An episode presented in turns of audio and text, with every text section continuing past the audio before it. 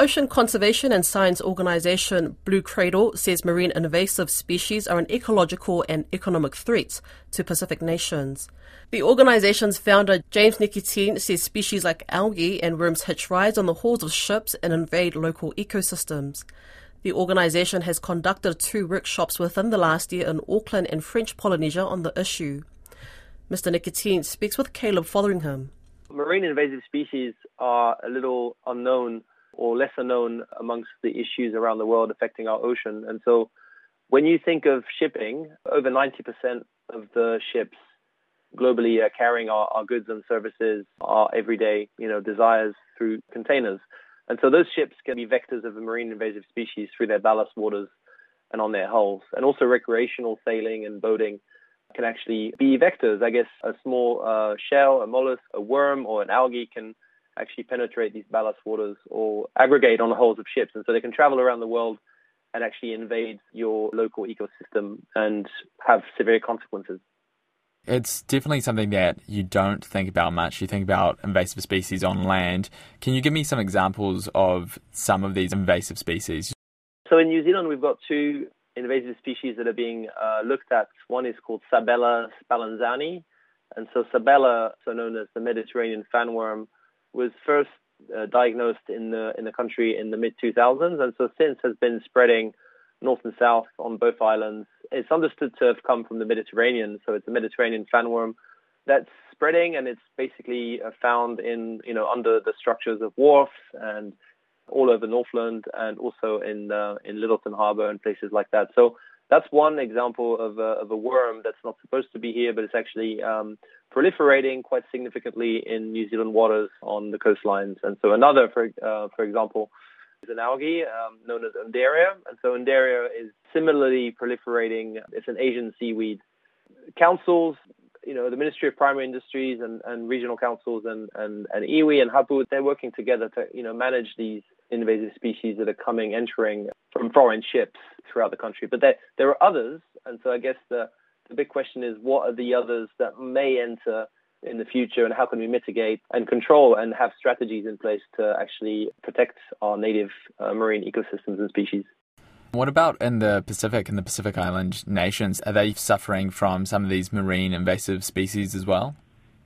Yeah, so the um, the workshop that we were leading in September and, and March of this year was sponsored by the French Ministry of Foreign Affairs, the Fonds Pacifique, which is a Pacific wide fund designed to support climate, environmental, and social ecological projects across the South Pacific.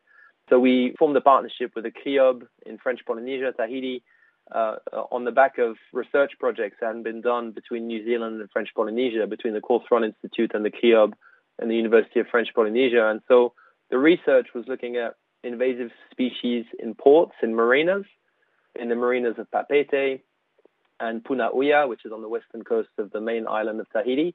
And so what they found is that through molecular sampling, they, they found some presence of foreign species. And so when we were there last year, we found South African, for example, shells, oysters actually that were present there and were actually proliferating slowly. So there are definitely entering these countries from foreign places. And so our role is to get the data, support the research that's necessary to understand where are these species coming from and how are they're proliferating and how they're multiplying and potentially taking over before that happens and, and actually has drastic consequences on the native ecosystems and the economies that depend on, on them.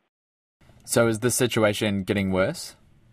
Well, I think it's a little known issue. And I think if you think of marine invasive species, it's not a very sexy topic. We made a short documentary called Unwanted Passengers to just give a sense of how important the issue is and how widespread it is. If you think of the Caribbean and the lionfish, for example, the lionfish uh, is kind of a an iconic example of a of an Indo-Pacific species that's settled in the Caribbean. And the strategy there is, is part of the economy. So they've actually taken one step further, and you can go in the Caribbean islands now and you can fish this fish and it's it's poisonous, so you have to get rid of the spikes. And once you've done that, you can use it as a as a food, you can use it as a as jewelry item, and so they, they've moved further in the in the sense that they've adapted fully to the ecosystem and also to the socio-economic ecosystem. Um, yeah, might I say? So I guess our strategy in the South Pacific we'll need to somehow potentially integrate some of those economic opportunities. If you think of uh, Undaria, it's a seaweed.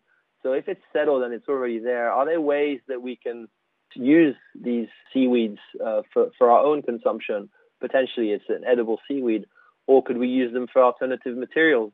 I think this conversation is still at its early stage here in New Zealand. I think there are opportunities to think about that in those terms, but I think we should be a lot more proactive in identifying and also cautious because if we start encouraging these species, then the whole conversation moves towards an economic one. We don't want to go down that route either. But I guess for the South Pacific and particularly for French Polynesia and the Cook Islands and Fiji, where, where our work is looking at is, is the pearl farming industry and also fisheries, artisanal fisheries, and aquaculture. They're on the first line in terms of the, the consequences and impacts. So if you want to be extra cautious, the, the strategy there is to really think about, well, how do we prevent these species from entering our waters in the first place? That's the first thing. And the second thing is then, how do we collect the data and how do we identify the gaps in order to make the right decision?